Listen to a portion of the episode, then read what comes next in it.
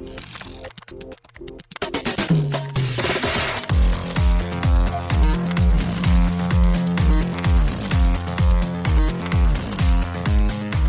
and welcome to Too Fast, Too Forever. There's all kinds of family. We chose this one. This is episode 93, Gone in 60 Seconds from 1974. I'm Joey Lewandowski. I'm Joe too, and this episode's brought to you by Ford.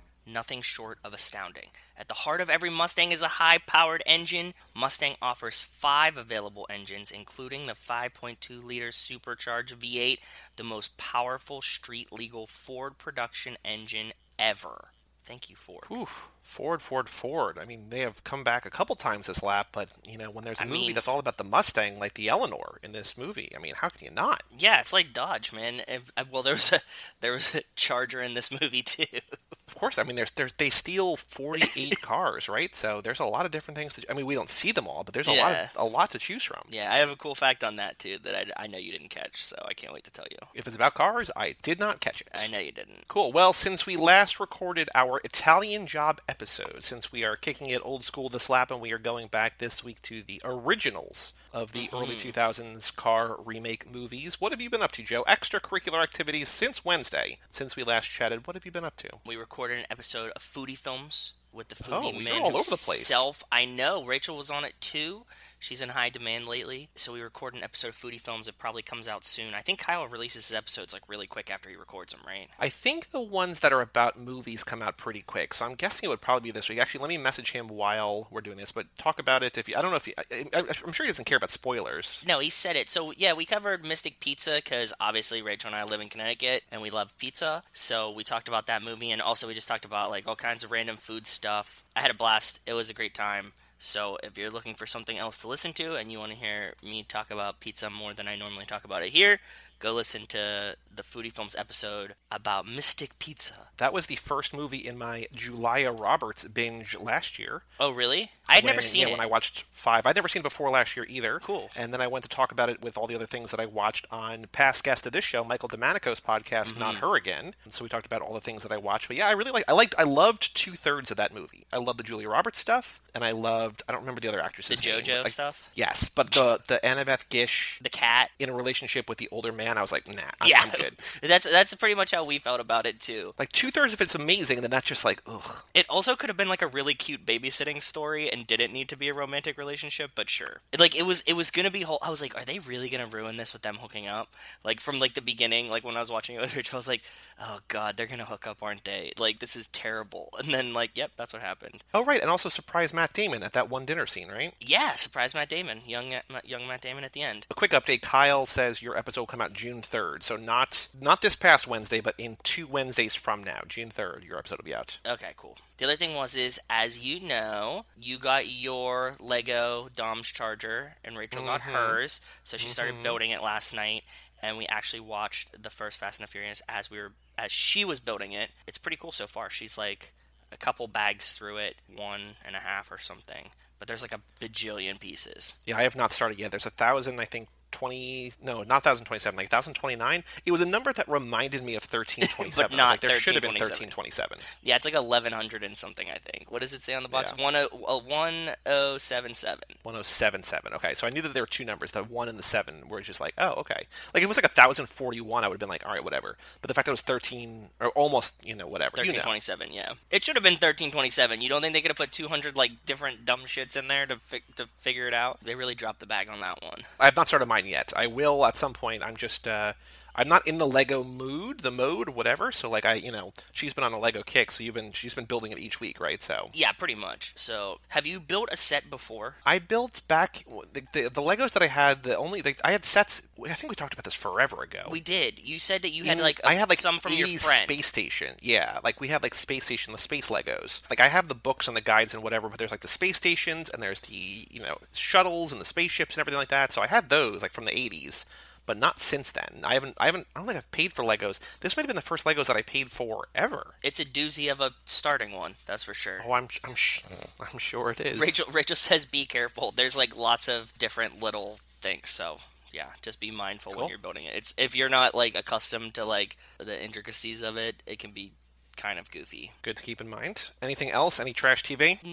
No, what uh, we've been watching? No, we haven't been watching any trash TV. I, tonight, tonight is going to be the finale of Before the 90 Days, so I'm excited for that. We haven't been watching too much TV or movies for that. I mean, like we, like I said, we watched Mystic Pizza for Kyle's, and that was about it. I watched. Cool. Oh, dude, sports were back.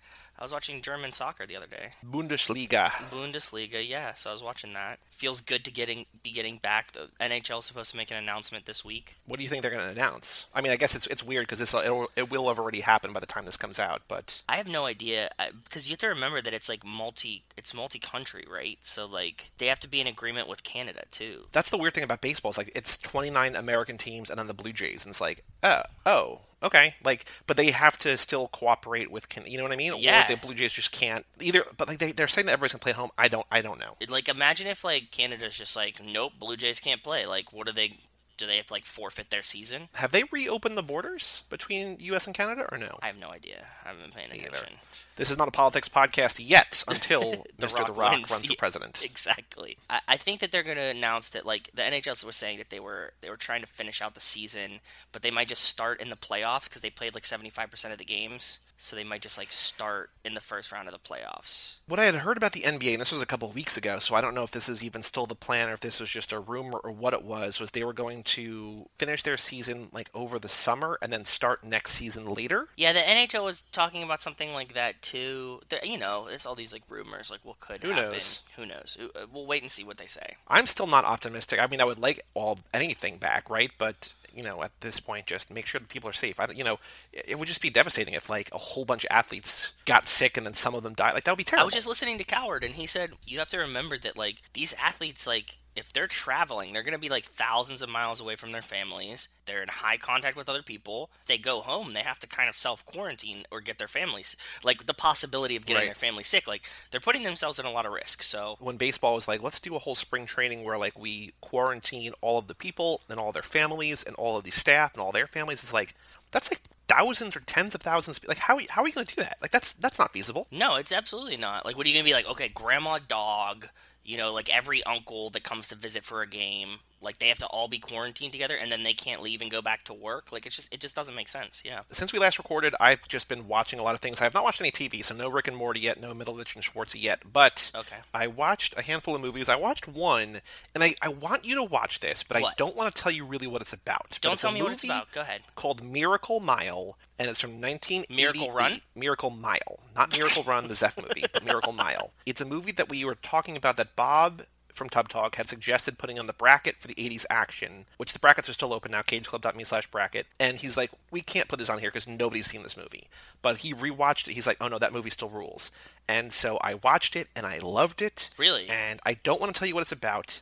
Don't even I've read about heard- it. Like, I've don't even read the it- one I've sentence. heard this name before, and Miracle Mile is a stretch in L.A. Like it's just an area of L.A. Okay, And so that's where this movie takes place. okay. Don't even read like the one sentence like IMDb description. I don't want to tell you anything about it. It's in a- Okay. know that it, it would have been in our action bracket because that's like the only context I really had for it. It's it's insane. Like I I've never I've never seen a movie like this. It just it's very weird. Okay. Very kind of not an indie movie because I feel like it. I don't know how like this the scale. I don't know. I'm not gonna say anymore. Miracle Mile. Go into it blind. Very. Cool. It's just a very weird, crazy action-ish movie. So I'll I recommend that. Thank you. Yeah, I'll watch it for sure. I watched a bunch of other movies. Uh, nothing really notable to write home about. And then what was the other thing? Oh, I was telling you before we started recording that I went to the grocery store yesterday for the first time in 26 days. Congrats. It broke my record because I had gone, I think it was like 21 days. Like I went Do you plan? You're such a planner. Do you? Are you like okay? Like this Not is two meals worth of spaghetti. This is this. That'll get me 25 days worth of meals. Like I could definitely no, see you not, doing this. not really. So what I did, I I went right around when quarantine started. Then I went like three weeks later. I think it was 21 days, then 24 days, then 26 days. I'm just kind of stretching. But like what I do is I'm not eating a bunch of different things, but I'm just buying things like to make chill. Like yesterday, the reason I spent $350 at the grocery store for one person's food is because I basically bought double meat of everything. So you know when I buy ground turkey for turkey chili, I have one in the fridge now, but I also have an extra in the freezer. Yep. And I bought ground chicken for tacos, and I have one in the fridge, but I also have one in the freezer. Yep. I'm not really planning like, okay, this is how I get you know 24 meals, which is what I need for these 12 days or whatever. It's not like that. I but was it's just saying more like that. I, no, but I was just saying I could imagine you doing that, right? Oh yeah, no, but it's it's similar. It's just like I need like I basically ran out of a lot of things, and I was saying to you like I ran out of snacks like seven days ago, and so I was just like, how, what do I eat when I'm just like hungry in the afternoon? Like I was like, I don't, I don't like I was just Dude. weird, like weird shit was happening.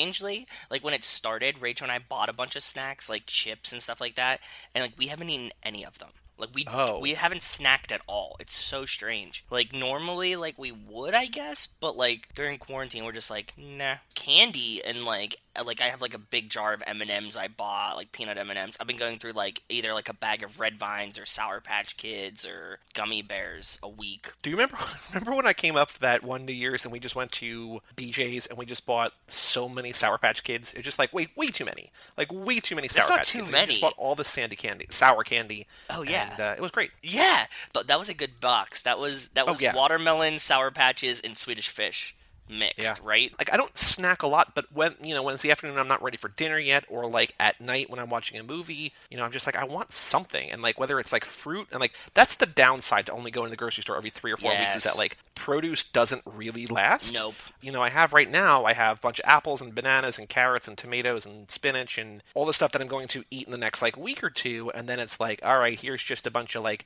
chips and pretzels and stuff or whatever. But I, because I just I don't really like going to the grocery store anyway, and now that there's like an ordeal to it, although I went because I was like, I don't really want to go on the weekend. Like I feel like a Saturday morning could be terrible. Could be awful. But I was like, I was like, let me just drive by it and just see what it looks like. And the the parking lot looked normal compared to when I've gone the last few times. So I was like, "Mm, that's fine.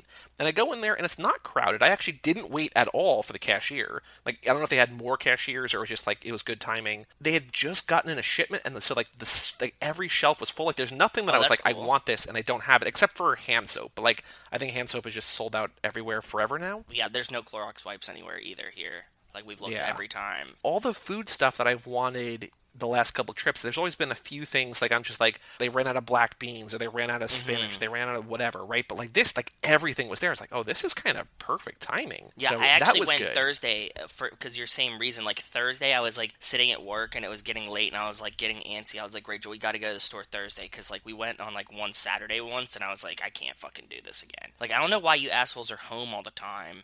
And like nobody decided to go to the store during the week Right. when everybody's home on quarantine. Like just pick a random day during the week to go. But like no, everybody waited till Saturday morning, like they were working all week to go to the store. Like Yeah, because I, I could have maybe, probably, possibly gotten through the weekend, or I would have had takeout or whatever. Because Yeah. it's not, you know, I can I can make do. But I was just like, let me just see. And I was like, actually, that wasn't bad. I also realized, and I had heard about this, but I had not seen it yet. But my ShopRite, they, they don't have the one in, one out. Like you just go there whenever you're there, you just go in, right? okay, It was like the first of my two ShopRite trips yesterday. I spent like three hundred and eight dollars or something, right? Like literally a cart. I could not put more things in. Yeah. When I had bagged everything and I was bringing to my car, I had to hold bags in my hand because they didn't fit in the cart. Like it just. Damn, I I was filled to the gills. Yep. I forgot some things because of course I did, and I was like, I'm just gonna go to Walmart because like it's probably gonna be cheaper. It's gonna have everything I need. I don't know, you know, I know that there's probably not soap or whatever at my ShopRite? But maybe Walmart will have it. And I go to my Walmart and they have there, which is what I was saying I had heard but I hadn't seen, the one in, one out. And there's like a line of people, and I'm sure it happens quickly. Like I'm sure there's people always coming in It's and out, but like yeah. I don't want to like wait online. I was like, let me just go back to ShopRite where I can just like go in, which was fine. I was like, oh, like there's policies in place that I guess because I'm in a different neighborhood and it's not at Or it's maybe Walmart a- corporate policy because we have it at our Walmart here too. and I know that like in LA, like I've heard about tar- like Target in LA. I'm sure Target here too probably has it too. I don't know, but I guess I don't think Shoprite's national, right? Shoprite's just like a regional grocery yeah, store. usually most of the grocery stores are regional. Yeah, Shoprite isn't pretty big. I mean, that's It's big. It's not like che- it's not cheap. Like no, it's it's, a normal it's- grocery store. Yeah, I don't go to any of these grocery stores. I was just saying this, like, you know, we game airline miles, and somebody posted in one of the groups, like, oh, like, look, this card is giving you, like, bonuses at supermarkets. And I was like, oh, man, I'm, like, sad that I never go to anything that's considered a supermarket. And somebody was like, you don't go to the grocery store ever? And I was like, no, dumbass. Like, what I was trying to say is that, like, I either go to, like, my butcher shop, mm-hmm. like, the fish store, BJ's or Walmart, and none of those are considered a grocery store for your card, right? So Right. I never actually go to a grocery store. It's always like something very close but adjacent. Yeah, like I for a while I was doing most of my shopping at Target because I wasn't buying a ton of fresh stuff, but I was Yeah. just able to like get you know they have fresh meat there and not like fresh like they don't have like a butcher shop, but they can get like ground beef or whatever, whatever. Yeah. All the packaged stuff they have there, but then ShopRite is in my town. It's like a three minute drive, and I'm just like, what? Like this is fine. Like I, I never really grew up going to ShopRite. Like there's there were other grocery stores in my town, like Yeah. the one that I worked at, another one, but like it's all the same. It's all going to It's even all the out same shit. It doesn't matter. yeah. it's all the same shit. Yeah. and it's the devil that I know, and I know now I know I've been there enough times, like I know where stuff is, and I can you know navigate the things quickly, and you know I know basically what the things I buy what they should cost. It's the worst when you go to a grocery store that you're not used to. It's so cra- it's so confusing. It's and like WalMarts, I think are especially bad with that. Like Walmart's and like Targets, where it's just like because it feels like when you go into one of those, you're like, this feels uniform, right? It's like this It feels does. like how everyone is laid out, and then you go to another one, you're like, oh no, these aren't the same at all. yeah. Exactly. So that's all I've been doing basically. I have Cool. more things to watch tonight. Who knows what I'm going to get to? But The Last Dance ends tonight. I'm still a couple episodes back. I know that Jake was messaging me a while ago. Oh yeah. I've only seen four of eight that have aired, and then nine and ten and air tonight. Oh cool. So if you if you're looking to watch that now, I mean I know that Rachel doesn't you you know you're trying to avoid it for Rachel or whatever, but Yeah. tonight it actually concludes. So the ten hours will be out by the time this comes out. So give it a shot. Yeah, I'm trying. I need to like work it in somehow where she won't notice. Yeah, I guess that's the thing. Like you go to work, but she's not going to work, and so there's no time where it's just you, right? So you know you have to- exactly. I get it. I mean, I don't have to deal with it, but I get it. We have a Patreon page here on the show, Too Fast, TooForever.com. Shout out to Cassie Wilson, Jake Freer, Ben Milliman, Nick Burris, Alex Ellenin, Justin Kleinman, Brian Rodriguez of High School Slumber Party, Haley Gerbies, Wes Hampton, and Christian Larson for all supporting us at the $5 level or above. Thank you all so very much. Thank you, thank you, thank you. Larson sent me a message today on Facebook saying he got his letter and stickers and it made him smile and he was going to send in his movie picks for next lap. So if you Nice. are out there, you have not sent in your movie picks because everybody who's at a $10 level gets two picks this year. So if anybody, if you've sent in one for this lap, you get a bonus one for next lap. If you've not sent in any for this lap, you know, like our newer $10 like Brian and Larson and Haley and whatever, get two for next lap. So if you've not sent them in, do that. If you're not a patron yet and you want to cover, you know, if you want to know the theme for next lap and pick two movies that fit in that theme, toofast2forever.com. Yeah, Now's the perfect time. Because we're like two months away, I want, I want to say. So the fast, as of right now, lap seven kicks off July 14th. So we're a little under two months away. But, you know, that's not that far away in terms of like planning and stuff. So if you want to get your picks in, get your picks in. Amen. We also have an email address here on the show, family at cageclub.me. And Joe, we've got so mm, couple emails. I don't really have a good count. I want to say that people have been taking the quiz. You and I have taken our quiz. I know Oh, that Nick yeah. took the quiz as well. You and I both got the same score. That's crazy. And oh, yeah, we got the And it's exact not, it's same not a great, I mean, it's, it's a good score, but it's not a great score. no, we got 58 out of 63. We made this quiz. like, like But and I think you and I also got like three of the same questions wrong, I think. We got three of the same questions wrong too, and ones that we knew we've talked about. I mean, we've obviously talked about all of them, but there's like ones that we were like, "Oh yeah, we've definitely talked about this." Still fucked it up. Not only that, I was watching the movie while taking it last night, so like I had everything going for me, and I got a 58 out of 63. Well, I was thinking that, but also as you're as you're watching the movie, you're not watching the movie to count the number of candles or to think about like what's trans No. Auto body shop actually called. Like it's things that are And also, like I took it in the not- middle. It, like if you would like take it like a minute by minute, like and pause. I wasn't doing that. It just I had the movie on in the background, and I was like halfway through it when I started taking the quiz, and I was like, "Oh, I'm still getting shit wrong." Well, the exciting thing about this minute today, other than it being a good minute, we'll get to that soon, is that we've now completed the first hour of the movie. This I is minute I was 60 excited. today. I was very excited to see that too. Hector then sent in a car picture, which we will see. We've got a bunch of pictures from Hector, so we got to go through those at some point. But Hector also sent in another email, and this is something that we, just based on the release schedule, something that we have already corrected, but that correction, as we're recording this, is not out yet. Subject line Answer to movie familiarity says, Hey, Joey's. When Joey asked about what other movie did the chain prank, it reminded me of Gone in 60 Seconds, Yep. the Angelina Jolie one.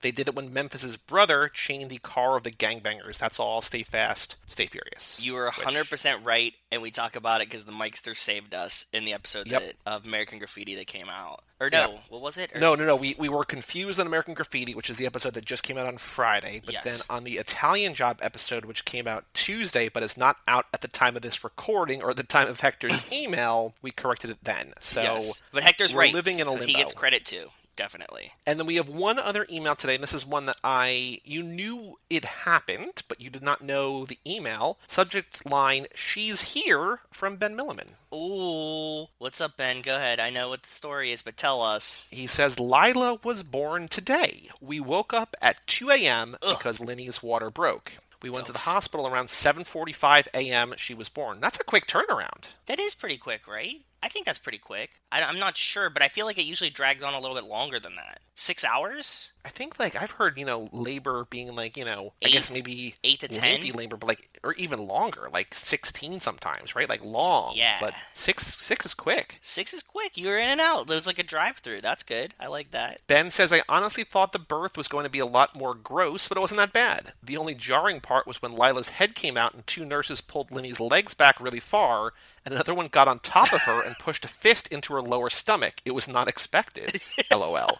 That's crazy. I studied a lot of science things and I studied a lot of biology. There are times where we would see like surgeries, right? You know, you always like imagine that there's like a very delicate touch to like a lot of these things. Mm-hmm. But like I've seen like some like knee surgeries and stuff like that and they're fucking gruesome. They're like butchers, right? Like they're just like going at it. It's like when you see some of this stuff you're like, "Holy fuck, like that's how they do that?" Like this guy's like yanking his ankle and shit. There's like a guy with oh, like his boy. leg over his shoulder.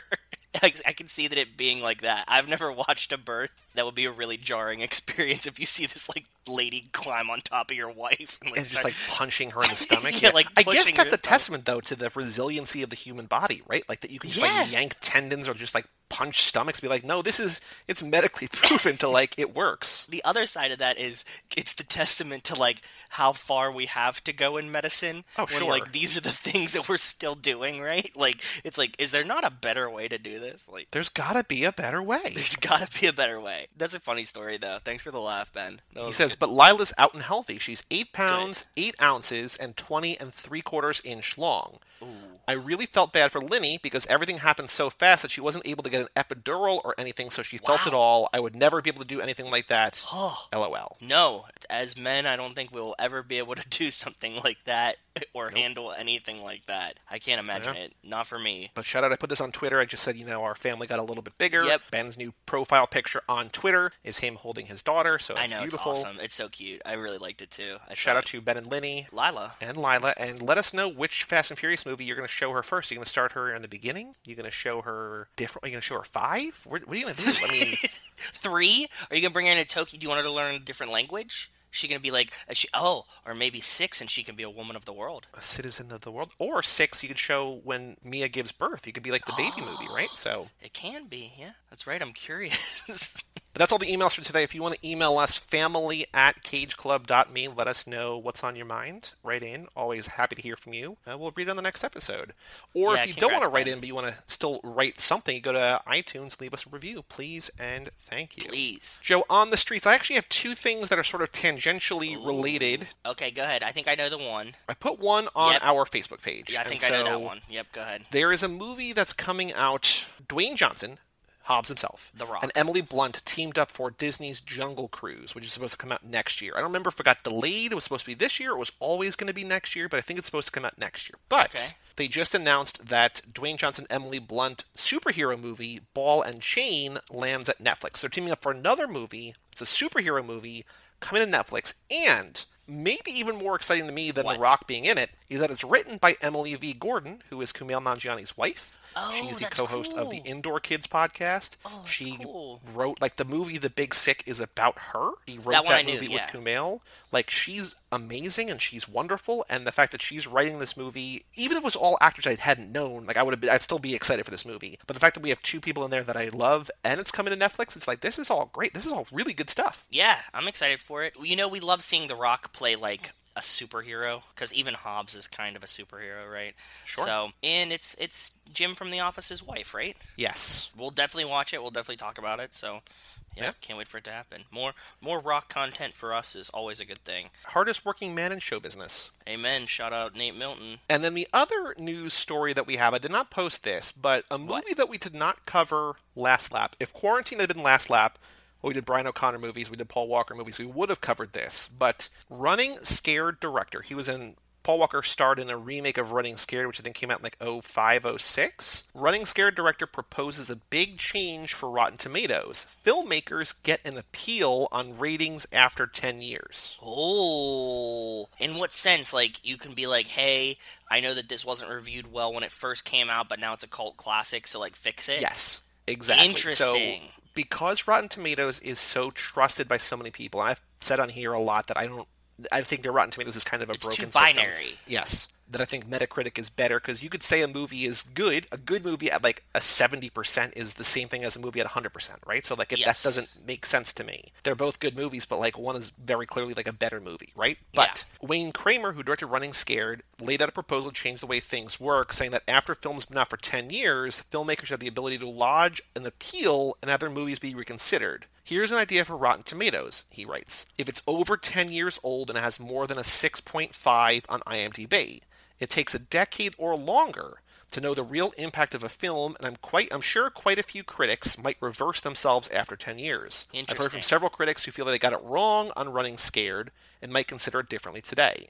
Unfortunately, their original score is still shackled to the film and RT, and every filmmaker knows that an RT rotten score is worn by the film and a filmmaker like a scarlet letter. That's true. I, I never even I never thought about it, but like yeah, you know, you might make like a really cutting edge film and it comes out Rotten Tomatoes slams it cuz a few critics said it was bad and then like in context they're like, "Oh shit, no, like everybody loved it." And like after we watch it a couple times, it's good. Yeah, he has a point. I like it. The Rotten Tomatoes score, he writes, is visible on most streaming sites next to the title of a film, and I personally find it insulting. I've never been a fan of Rotten Tomatoes. I hold firmly that the sites contributed to the dumbing down of movie criticism and ultimately movies themselves. When a film is judged like a gladiator in the ring, with the emperor giving it a very black and white thumbs up or thumbs down, compounded by occasional critics' herd mentality, which, trust me, is real, Yep. then all the nuance involved in reviewing goes out the window. You know what? I kind of like that in a sense to make this about us that we have no like stake in the game. So like if we talk about a movie, like we can be like we like this or we didn't like this and we can dissent each other or the like the critics or whatever. You know, if this was your livelihood and you're like, mm-hmm. "Oh, I loved Scoob." like whatever. You could re- like people would be like, "Oh, fuck that guy. Like that movie was trash. Like I'm never reading his column again." You hurt yourself and your own livelihood by doing this. So Like I found personally that a lot of my favorite movies tend to be around 50% on Rotten Tomatoes because it's like people don't know what to make of it. yeah, And especially if you come to it after the fact, you're like, "Oh, no, I get it." and you know my my rating system. Oh yeah, the lower the better. No, it's like I want Oh no, under 20 or over 90. under twenty or over eighty. Yeah, like that's Over 80, yep. I like the middle range is the one that like I don't like because I'm like uh, like this could just be like a movie. Like I want Yeah. Mm-hmm. something that's either like really good or people hate. He does a few examples here. He says Scarface has an 81 on the tomato meter, but that's a revisionist review, he writes. It was trounced by critics in its initial release in 83. Ooh. He says Tony Scott's Man on Fire, one of the finest crime action films of all time, that's the Denzel Washington movie. I'm not the man on fire. The Chris D'Elia joke. You are not the man. Do you know this? No. Oh, he had a whole special, and he just says like everybody imagines themselves as like the star of their own movie, but like you are not the man on fire. Like you think that you're like this really cool superhero in your own mind, but you're not. You're just an average person, and we're all just average people. That's very fair. That movie has one of my when I think of Denzel, I think maybe the the moment I think of is from that movie where he's just like, I wish you had more time. like I won't say the context of that line, but it's like this incredibly badass line. Yeah. But he says that is a 7.7 on IMDb, which is great considering the best movie on IMDb is like a 9, Yeah. right? 34% on Rotten Tomatoes. He's like, how can that fucking be possible? It's He right. writes. That's fair. Yeah. And he's making a really good point because like there's a lot of these movies that like Rotten Tomatoes didn't exist when they came out. So like Scarface benefits from that, but like new movies that come out now can be hurt by that. Yeah, Right. no, 100%, absolutely. Yeah. And then he also says that uh, Running Scared, his movie that's the most popular of his films, has a 7.4 on IMDb, but a 41 on Rotten Tomatoes. Yeah. This doesn't make any sense. And he talks about how you know you can appeal to the MPAA who rates movies if they give your movie like an NC-17 or an R. You can appeal to them. They'd be like, all right, actually it's PG-13 or actually it's R or whatever, right? Yeah. But you can't like this is just you know the Scarlet Letter or whatever, yeah. right? You can't appeal at all. But I think it's a good idea. I think it's at least worth re- reevaluating Rotten Tomatoes, or just to stop using. Because like what annoys annoys me, and I get it because it's a marketing thing, but like when you buy a Blu-ray and it's like on the front, it's like certified fresh. It's like, oh, just because so somebody's just like, oh, that's a good movie. It's got the tomato on it. I know it's so lame. So- God, why didn't we invent Rotten Tomatoes? It's so dumb. Well, like I remember reading, I remember reading in your house, and I don't remember why. It just, I just was sitting on the couch. Just. I think whatever, but I was reading about how Rotten Tomatoes works, and like, even if a movie's like, like if if a review doesn't leave a score, I think we've even talked about this before. Yes, we did. Number or a letter. A person at Rotten Tomatoes will read the review and be like, Thumbs "Oh, up, this thumbs is a down." positive review," or "This is a negative review," and then it'll. Con- but it's like, what? There's nuance to it, right? There's so many words to pick black or white, right? Like, why Yeah. would you ever do? Yeah. But that's all the news that's fit to print on the streets. Now, Joe, rock the vote. Okay. Searching on Google News, The Rock president. Boy, like reading the news like this is just depressing because there's things that are not about The Rock, but that's Yeah, all bad sure. things. There's nothing there. and then Dwayne Johnson president, uh, nothing news there. Nothing new, no new news there. So unfortunately, as of right now, he's not running for president. It Does feel like you know it's not too late. Just get in there. Yeah, hop in, dude. Pull Bloomberg. Hop in, hop in the passenger seat, grab a Corona, and hop in the passenger seat. Amen. The last thing we have to do before we take a break and talk about Gone in 60 Seconds is the Fast and Furious minute, minute 60. So this is one I threw in a couple So titles. I don't know which one. I don't know which one you like best, but either I've Got Time or shout out Zimbio, He's like Gravity or a whole lot of history. Is there one of those that you like better than the rest? I like I've got time and he's like gravity. I'm kind of leaning towards he's like gravity, but if you said you you like I've got time more because I've got nothing but time, I would take either or I think they're both perfect. So I think that's what's interesting because I've got nothing but time as the iconic line, but that's from Tokyo Drift, right? Like that's yeah. in two movies from now, and I don't, I don't really remember Brian saying this line. I don't The gravity either. thing is a great quote, but I think it only has merit to us because of Zimbio. Uh, I had no idea where it was from before Zimby. I mean, like I couldn't have placed it right. Like So when we were doing the Zimbio quiz, and you said like which of these quotes defines you, if you heard he's like gravity, do you know that was about Dom? yeah, you get that it's about Dom, but like I, I couldn't have placed it in the movie. Like I would just be like I, I like if like at the time because there was like characters from like other movies. Like if we were like which one was it in, I would have no idea. It's it's a more iconic classic quote than "There's never nothing, there's always something." It's like, oh yeah, Hobbs is looking on the ground for something. Like that's not, you know what I mean? Like that's Yeah. a weird. It's also weird. Yeah. I've got time, or he's like gravity. Maybe we leave both. Leave both. Yeah, I like it. It looks it's good. It's good like this. That's that's that's a whole lot of history. I've got time. Okay, Vince grew up with my brother. I, actually, he didn't, he didn't ever actually grow up, as you could tell, uh, but they were friends kids. And Letty, she just she lived down the street.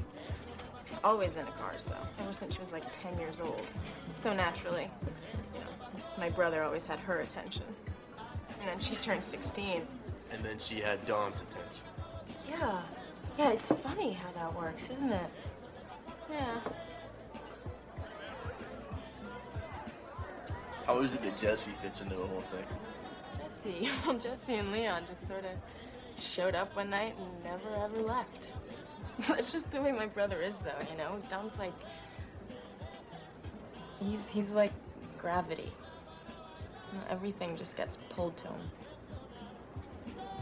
Even you. So in this minute, Brian and Mia continue their date at Cha Cha Cha, and Mia tells Brian how the team, not the family, not the gang, came to be. Yes. So there's something that I noticed that I wrote down here when Mia is telling the story about how Dom always had Letty's attention. Actually, before we get here, it feels like Letty is the original Dom groupie because we know from Harry Oh, that yeah. when Dom wants something, everybody comes in there, right, and everybody The gets kids buy it like crazy. But it feels like since Letty was 10 years old, she's been obsessed with Dom, and so she's the OG Dom groupie. She is. She's the first Tourette. The, the oh, what can we give them a name? Like uh, a Terranton, Toretto, a Toretto Traveler, A Dom head, a Dom Head, Dominatic. Dominatrix. No. I was trying to say like fanatic, but Dom. Yeah, I don't know that we need a name for that because I feel like that's not going to come up too much more. But she's the original groupie. She's there, she right? is. I agree. in this story, as Mia's like, you know, she was 10 and she was obsessed with, she was always into cars and she was obsessed with Dom because Dom's the guy, he's like the known quantity or whatever. Yeah. Although, how much older are we to believe Dom is than Letty? I gotta A couple years? Yeah, more than two. Three or five, maybe? Three to five. I was gonna say four. If she's 10 and obsessed with Dom, Dom's already known 14. for driving. Okay, 14. So then this next thing is kind of creepy when she turns 16 and suddenly Dom, she catches Dom's eye. It's like, ooh, like that's, And he was like 21. I get it, Yeah. but like 20 and 16 or 21 and 16 or it's like that's not great. No, but you you have to remember like this could be like a neighborhood kids kind of thing. Dom was probably like out driving and like they kind of separated. Then she turned 16 and he's like, "Oh, you're still kind of young." And then like, you know, eventually it's not like they immediately hooked up when he was 20 and she was 16. Actually, you know what this reminds me of? We actually just talked about this What? with Dan. This is Takashi and Neela. This is a friend of the family, underage kind of girlfriend. It is. It is. Girl in the neighborhood. Well, he didn't like take her in or anything weird, so. While Mia is telling this story, she's recounting her brother's love, this great love story, this grand love story between Dom and Letty. Yes. She and Brian are like kind of eye fucking each other a little. Like they're getting turned, like they're they're talking about love and they're falling in love at the same time. Or are they just both turned on by Dom? Brian is Mia being would be real weird. No, yeah. What I meant was like, is Brian getting turned on hearing about Dom, and Mia's getting turned on by Brian? By Brian getting turned on, No, yeah, exactly. Yeah. that she thinks that she's like, oh, this guy is so into me, and he's just like, Like, look at his "Oh, eyes. Dom." He's so hot, and he's like, "Tell me more about your sexy brother." that would be a bummer, but like, yeah, like I I can't have him, so I got to have the closest thing to him, which is his sister. Yeah, I guess you'll do. There's also and there's not really an extent to it, but I was also thinking about in the Italian or in Gone in 60 Seconds. We'll get to it after the break, but there's like a siblings in that that like kind of don't really come up, and I was just thinking, I was like, oh, there's like a Mia and a Dom and a Jacob there, kind of, sort of, but like again, wondering here, like where's where Jacob at? Where's Jacob at? I have no idea. He has to be like an illegitimate son somewhere. Yeah, I mean, we'll find out in April or whenever, right? So yeah, and 10 months. There's a lot more people here in the Cha Cha Cha. So many people. Last time when we did the minute, we did minute 59. I did not write down the clothing for them, so I did those today, and I didn't do these because it's like there's too much going on. But aside from all the people that we see, there's not a new, there's not really new camera angles. There's one no. new angle. I said this. I felt bad. Um, there's really not much for me to get here because like I think that I I did a pretty comprehensive job last minute. I Mm-hmm. think so. You saw the, all the shit that I wrote down, so I tried to get everything I could. But there's no new camera angle, so it's just more shit that I've seen and already put down. No, there was nothing like super crazy this side. It's you know it's and it's a dialogue scene, a conversation. So uh, it's great, but it's not much for us to. This is still two pages worth of notes, but oh yeah because there's the people and i'm gonna i'm gonna add even more like if you go back to the previous minute the clothing is um, two full pages on its own yeah, it makes sense. Brian says, How did the gang get together? She's like, They're a team, not a gang. But he's like, Okay, I got time. And so she starts with Vince, which I think is an interesting decision. And then she Yes. goes to Letty. And then he's like, Well, what about Jesse? And she's like, Well, Jesse and Leon just showed up and they never went away. And I'm like, Even here, Leon feels like an afterthought. Like, Brian didn't ask about Leon. He's not like, yeah. How did, well, what about Jesse and Leon? He's just like, how did Jesse get involved? I mean, I guess he's we've seen him spend time with Jesse on the computer. We haven't really seen him spend time with Leon, but like, No. Leon's there, and I'm, it made me wonder this minute. Like, and I think the answer is probably yes. Could we have cut Leon out of this movie entirely? We definitely could have cut Leon completely out of this movie. What if Leon is like the woman in Vanishing Point and he's just like a figment of all of their imaginations? Actually doesn't exist in the movies, and that's why he never comes back. Maybe. I mean, I'm just wondering why he would be in the movie because I guess in the beginning they have three cars, Well, so they it- have it's aesthetically pleasing to see three cars hijack a truck as opposed as to opposed two. to just two, right? Yes. And you need a second person in one to be the one who gets into the truck, right? So you Yep. have Dom and Letty and Jesse and Vince and Leon. No, you have five people. I guess Jesse's not in the heist, probably. no, right? Jesse's never in the heist. That's part of the deal, right? He's always like, you need a man in the chair on the back. Okay, so then you have the four of them, which is why you need a fourth person. But like, I feel either, and I know that Mia's Mia wouldn't be there, but I don't know. It just feels like it's for aesthetics. Like you need the extra person there, but like Jesse's doing nothing there, Mia's doing nothing there. Yep. Leon's just there to be like a, a literal warm body to be the one who jacks the truck. Like I love Leon. Like you know, "Old Coyotes Are Us" is one of my favorite quotes that I've Come here, discovered or newly or rediscovered. Right from this from this The minute, but, pumpkin like, one gets me every time. Like I same, yeah, the same scene. I know, and I was listening to like this last night. He's like, "Oh, pumpkin."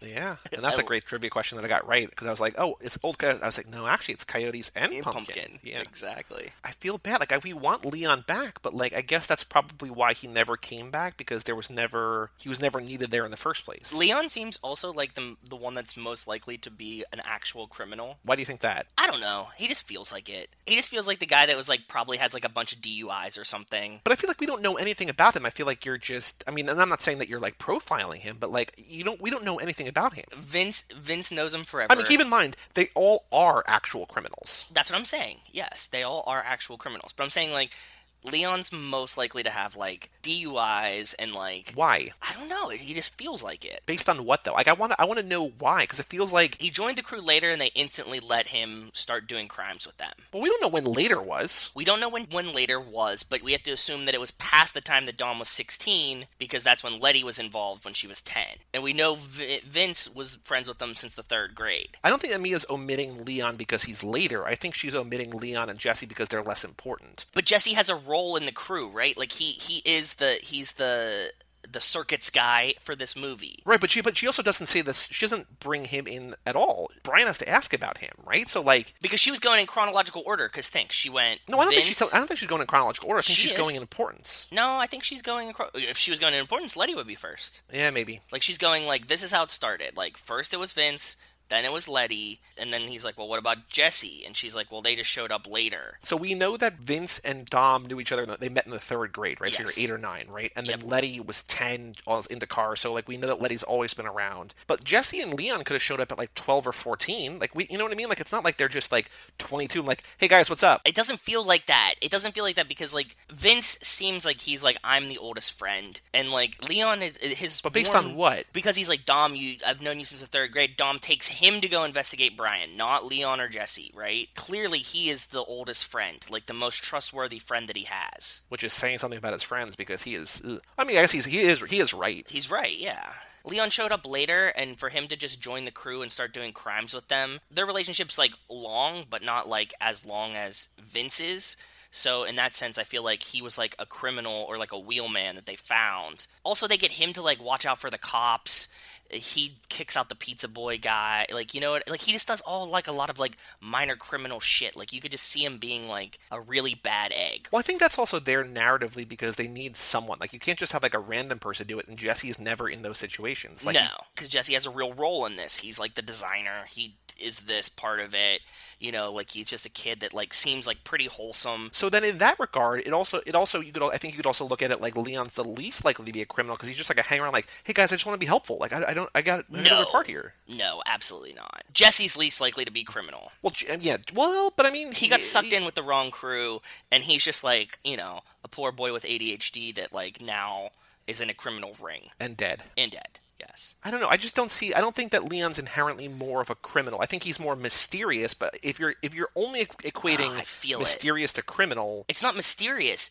I that's what I just gave you a whole bunch of evidence. that's all circumstantial. That doesn't hold up in court. but I mean, it's character re- character witnesses, right? Character references. We're not acquitting. Like we're not using that to acquit Dom. No, we're not. Your character witness is just like we don't know anything about him. No, it's not. We do. We see lots of evidence that Leon has does minor criminal shit with an easy conscience.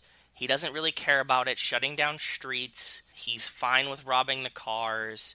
He's there to just, you know, do some criminal shit. He's totally okay with it. But I feel like they're all doing that though. Yeah, I know, but like Jesse has like a past of like Oh, I'm not comparing Leon to Jesse. I'm just saying that Leon versus Vince, like they're both equally. Leon, I don't think is inherently more criminal than the other three of them. I think so. I know that's I know that's what that's why we're having this conversation. I still you have not you have not swayed me. Okay, fair. But I but I did lay out some evidence. I will give you that he's mysterious, but yeah, gather more evidence and then return to me and come back with more. Like I don't have a counter argument. I just don't think that like I'm not saying he's not a criminal. Yeah. But I'm just saying that like I don't think he's inherently more He feels like him, man. evil. Right. I don't think know, he's evil. I think he's more of a criminal, is what I said. I know, but you just keep saying then the why is because he feels like it. I just want more. In I my want more gut, like, yeah. we're breaking this down to its its core elements. I know. Saying, like Next time we see a Leon scene, we'll pick out some elements of where I, I think that he's more criminalistic in nature than the rest of them. okay. I also don't know when is he going to come back. I mean, he's at the end. He's at Race Wars. Actually, so here's go- going back to the first race when they have the first street race, right? And he closes. He says, "You know, streets closed, Pizza Boy." Right? Yes. Like Vince isn't there, is he? Um, Vince think. was. Yeah, Mia's there. He's there. Vince he's isn't there. Vince is there. Vince is at the first race I don't remember now. Now you have me questioning it. because Letty's the trophy. Mia counts the money. Leon closes the street. Do we already like? Do we have to go back and watch these now? Streets closed, Pizza Boy. I'm going back in a minute.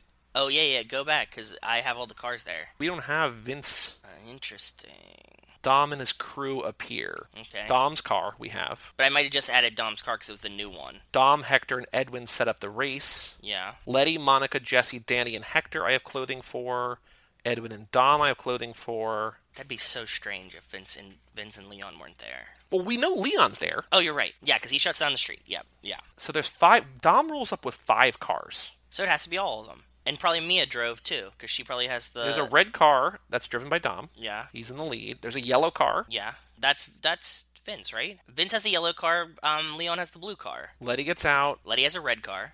She has Yeah. the. the Oh, Vince is there. Okay, Vince is there. Okay, cool. Yeah, there we But go. he just like recedes to the background. It's weird. very strange. Well, he's he's confident in his friendship with Dom. He knows that he's the oldest friend. He doesn't. It does make me wonder. It makes me question if we were detail oriented enough early in the minute. I don't know. I I think we were. We tried. I feel like we were just sort of vague about like, I was thinking when we finish the movie, we have to go through one more, but all at once, right? oh, Do you that could like be a that special, idea? That could be a special episode. I don't know how to do that. We, I don't know if we could do that on air. We might have to do that off. I don't. We'll figure it out. But that's that's a good idea. I say we do it off air. We add new stuff that we caught, and then we talk, about, about the it? stuff that we caught that we went through. Okay, that That's works. the whole movie. All right, so now minute 60, aka I've got time, or he's like gravity trivia question. I wrote down one. This is very nitpicky, but I also think it's funny because like we haven't. We need to make the quiz great again. We need to return to a time where it's just like, what the fuck is this question? Yes. This is the kind of question that's gettable, but it also is going to drive your friends crazy. Yeah. But is there a better? No, you got it. You got it. Go ahead. Say the say the question. But we'll. The question I have is, what color coffee cup is Brian drinking from at Cha Cha Cha? Which I thought. either something notice- noteworthy like this, like noticeable like this, or the only thing it could be about the history of where these people came from. But we knew we already had. There's already a question about Vince knowing him from the third grade.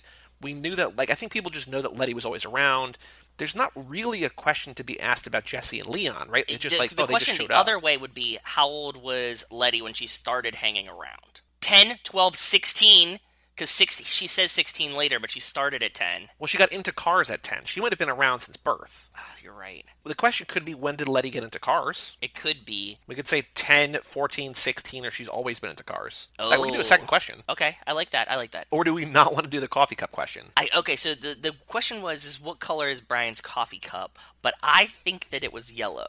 You and Rachel said no, it's either beige or white. And the lighting in the restaurant's very strange because there's all that Christmas tree lighting and it's very yellowy. Like the film is very yellow in that moment. So I think that I'm being skewed by how yellow the scene is. It's a hard question. I don't think there's a definitive answer to what color is the coffee cup. I just think I agree, but I also think that we could say if we say red, blue, beige, black. Yeah. I mean, I don't know if we want to, but I think we could. I think it's also like a what the fuck is this question? Like Yeah. it's funny. I don't know if it's good. Yeah, I think you you could just get rebuttal, right? Because like it could be yellow, it could be white, it could be beige. we we might get into another Dom's jacket situation. I mean, we could call here. it cream, and that kind of covers everything. Yeah, yeah, we could. So we have first, at what age did Letty get into cars? 6, 10, 16, or she's always been into cars? Yeah, It could also be like she doesn't she doesn't actually care about cars. Spoiler, she she hates cars. she doesn't remember. She doesn't remember. Do we want to do the coffee cup question? Yeah, I'm down. I'm I'm down for it. Why not? Okay, so we could say red, black, blue, cream. Yeah. We've been talking about it more because people have been taking the quiz more. I said that, you know, Nick took it. I don't remember what Nick's score was, but it was a pretty good. I think it was in It was the like high 55, 56. No, Ben got Ben got a 55. Oh, sorry. Nick I think got in the high 40s, I think, which is still a very good score. And Rachel, who's watched these movies with me over and over again, she took it last night, and she knows all the quiz. Like she hears me make the Right. quiz. She got like a 38 last night, I Yeah. think. As I mentioned on the last episode, on our Patreon, on toofast2forever.com, I added a welcome and intro post that I pinned to the top. In there is the link to the quiz. In there is the link to the minute document. If you are not a patron yet, you have access to both of these, even from a dollar a month over at toofast2forever.com. And if you are a patron, you have not taken the quiz yet, or if you've not taken the quiz in a while, we're now up to 65 questions through 60 minutes. Yes. So- Oh, yeah. There's a lot at of what them. age did Letty get in the cars, and what color coffee cup is Brian drinking from? Cream kind of nails it. I like that. Cream is is an acceptable answer. So All right, let's take a break. Let's hear another word from Ford, and let's talk about Gone in 60 Seconds.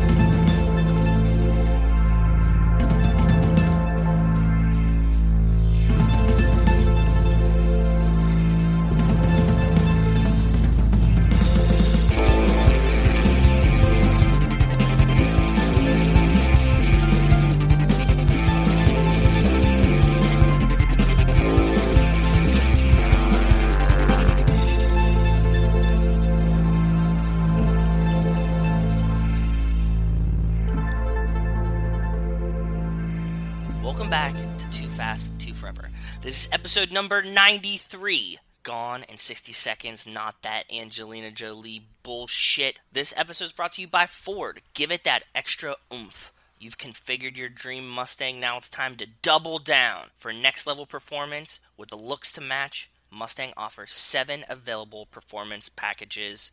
Shout out Ford. Shout out Ford. Thank you, Ford. Thank you, Eleanor. Thank you, Eleanor.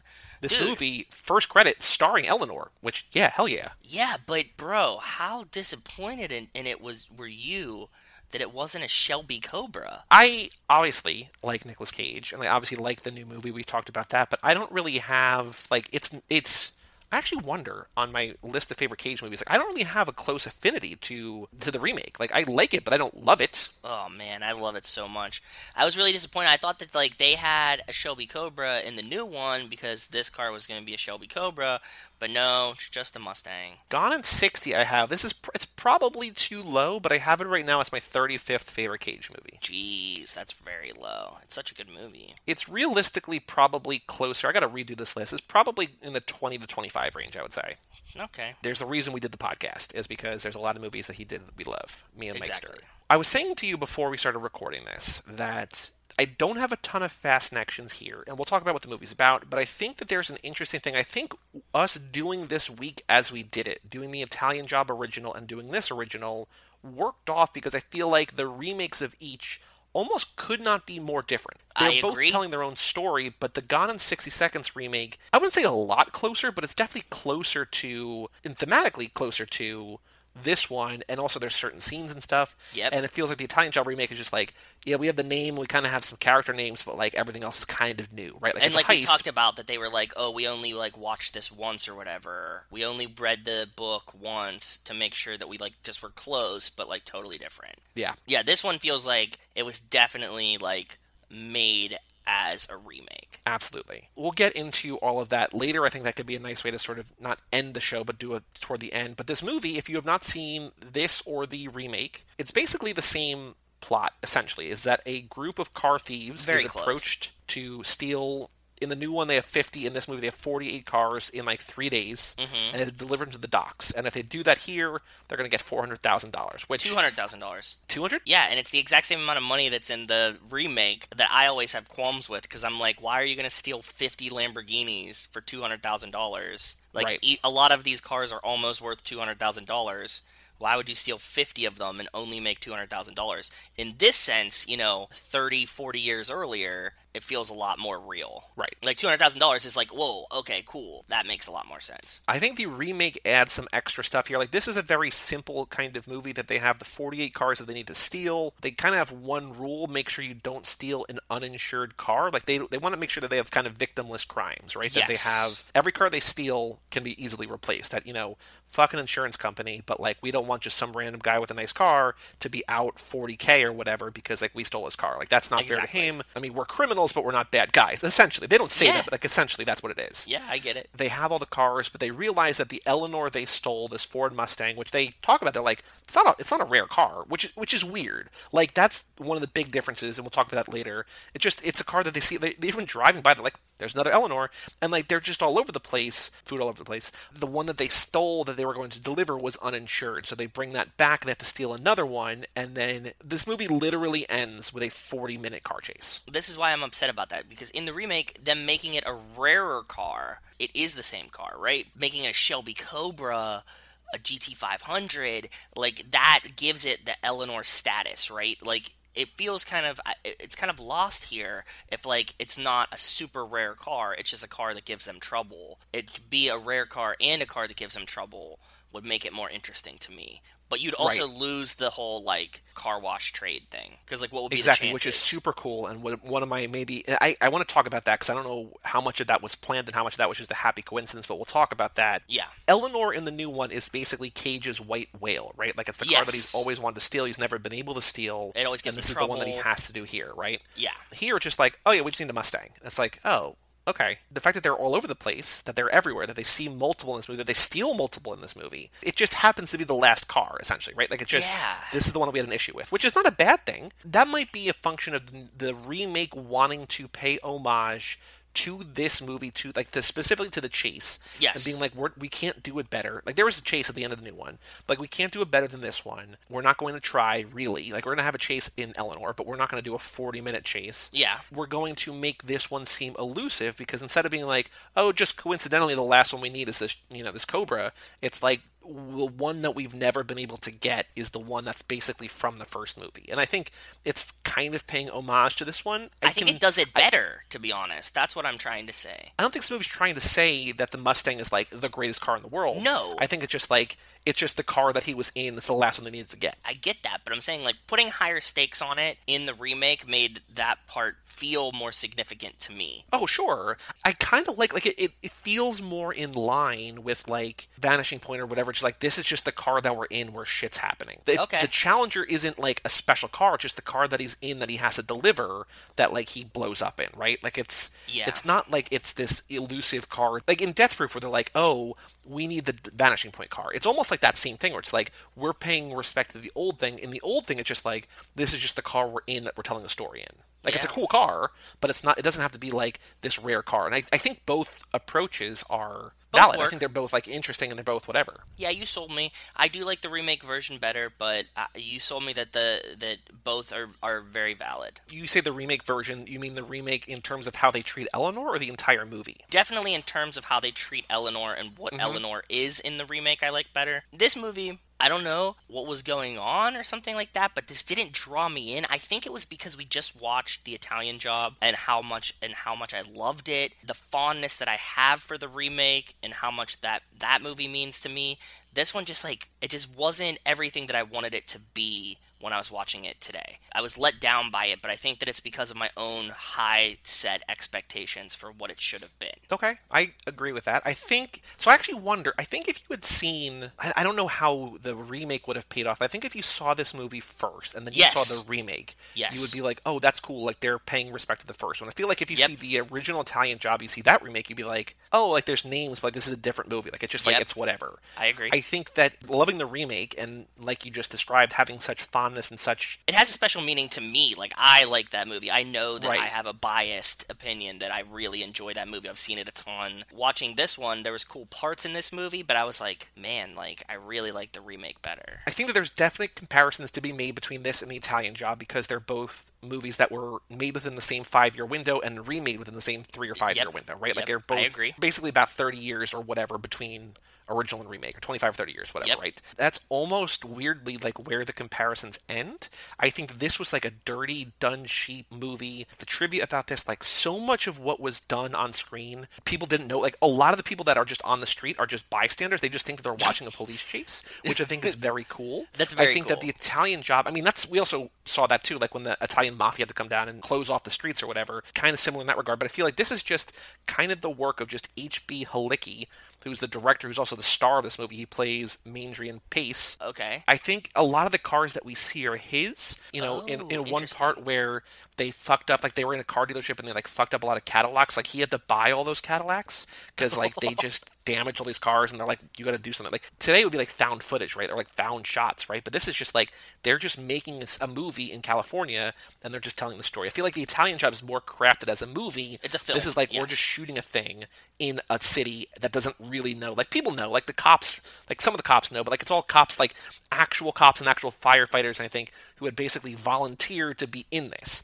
because they want that like sort of The cinema realism. verite, like the old French cinema of like where this all feels real because it is real. And I think like I can see why Tarantino would love this because this is like agree. gritty and grimy and like you can It's just like feel how, like how it movies just should be made, like the original, the original intention of the films. the real dumb people in real cars, whatever, crashing other cars, whatever. Like Mm-hmm. Yep. in that final, it's not the final jump, but it's the big jump at the end Where they play it go 15 off. different times, like Death Proof. Did you feel like Death Proof, where they just keep Yeah. showing you different angles of the mm-hmm. same? They go 30 feet high and they cleared 128 feet. The director and star Halicki was driving that, and when they crashed, he, he had a spine compression and compressed 10 vertebrae. Kind of fucked up the way he walked for the rest of his life. And actually, more devastating news, he died while filming Gone in 60 Seconds 2. Jesus, I didn't know that. That's crazy. So in 1989, so like 15 years later, a 160 foot water tower was supposed to topple to the ground when awry. A cable attached to the tower accidentally snapped and chopped part of a light pole, which fell on him, killing him instantly. He was 48. So this is just a guy who like he's just kind of a stunt guy, right? Because I was I was I told you yesterday. Like I didn't this. I didn't know the context, but like the fact that the star is the director, I'm like this feels like a passion project. you know, we watch Death Proof and we see them talk about this movie, and it makes sense why the stunt people would love this movie so much, right? Yeah, Not only yeah. is it a really cool car chase, but if you're a stunt person, you would very much relate to like how cool this is and how this guy was doing his own stunts and how he was also the director and like like a stunt person having like a real job and like being taken seriously. I can get that, and that made it cool. So actually, let me tell you some of the trivia because this is like stuff that they captured that the behind the scenes, the making of. So, so at one point, a driver missed a mark and caused Eleanor to hit a light post at 85 miles an hour. I remember that scene. Yeah. the director, the star Halicki, was driving and got like he got knocked out. He came back and he said the first thing he said was, "Did we get coverage? Like basically, did we get the shot?" So like that's just him. Like you know, I just hit a pole doing 85. Please tell me you got that. Yeah, that's awesome. That's the part where they're like, the car hit a pole. eh, or, no, what did he say? I actually wrote it down because that was like one of my favorite lines in this movie. Hold on. Jesus Christ, he just hit a damn pole. like, we see on the movie that like that Cadillac hits him, and then I think the guy who says it like turns around, like he's like talking on the police radio, right? Like that driver wasn't supposed to hit him. So like when he spins out across all four lanes of traffic and like hits the pole, that wasn't in the script. That was just an accident they caught on tape, which is cool and also scary as hell. frightening. Yeah. So most of the bystanders and members of the public in the movie are just real people going out their bi- going about their business. What about the lady with the umbrella? Is she one of them? I, I have no idea. I, gotta, hope I wrote so. her down because she's one of my favorites. We'll, we'll talk about her for sure. In some scenes, people are yelling at the cops like, "Help him! Help him!" And like they're actual cops, but it's not an actual person who's hurt. But they're actual people that are worried about it. They're like, "Why aren't you helping this guy who's bleeding?" It's like, well, because the guy who's bleeding is an actor, and the cops are in on it, and like it's just this weird blend Weird of like yeah. real people and fake people, and real play real people playing fake people. You know what upset me about this one too? During the chase scene, there's so much footage of the carnage and aftermath and like recoveries. I felt detracted for me from the chase scene. I like the suspension of belief that you see all this happen and like obviously people are dying and stuff like that, but like if you don't see it, it doesn't feel as real. So you're like, oh, cool. The car chase scene is cool. In this one, they show you like all these people getting like dragged out of fucking cars and stuff, and I'm like, oh my god, like they're like harming all of these people, and it made me like anxious, you know? Well, yeah, it's the opposite of Fast Five. It's like this is what happens when you drag a safe through the street. Like people die, and it's like we're seeing people get bloodied. Like that woman, like dazed on her car. You think she's dead, and she like barely lifts her head. Like it's it's frightening. That's what I'm saying. It it made me tense, too tense. Also, I will say that this movie is 97 minutes long. It has 93 car crashes that demolished cars, and all 93 of them take place in the 40 minute chase scene. There's that one scene on the bridge where like car crashes into car, like there's like 10 car pileup in a row, and like their actual cars getting wrecked. What do you mean they're actual? No, I mean like they're they're all like that's all planned. I Yeah, think, but like it's saying, still like they're still ruining cars. Oh yeah, they they blew through a ton of cars here. So there, this is funny. So there was no script for the movie. Uh, they just had several pages outlining main dialogue sequences, and so the editor had a really hard time. He's like, I don't know what I'm looking at.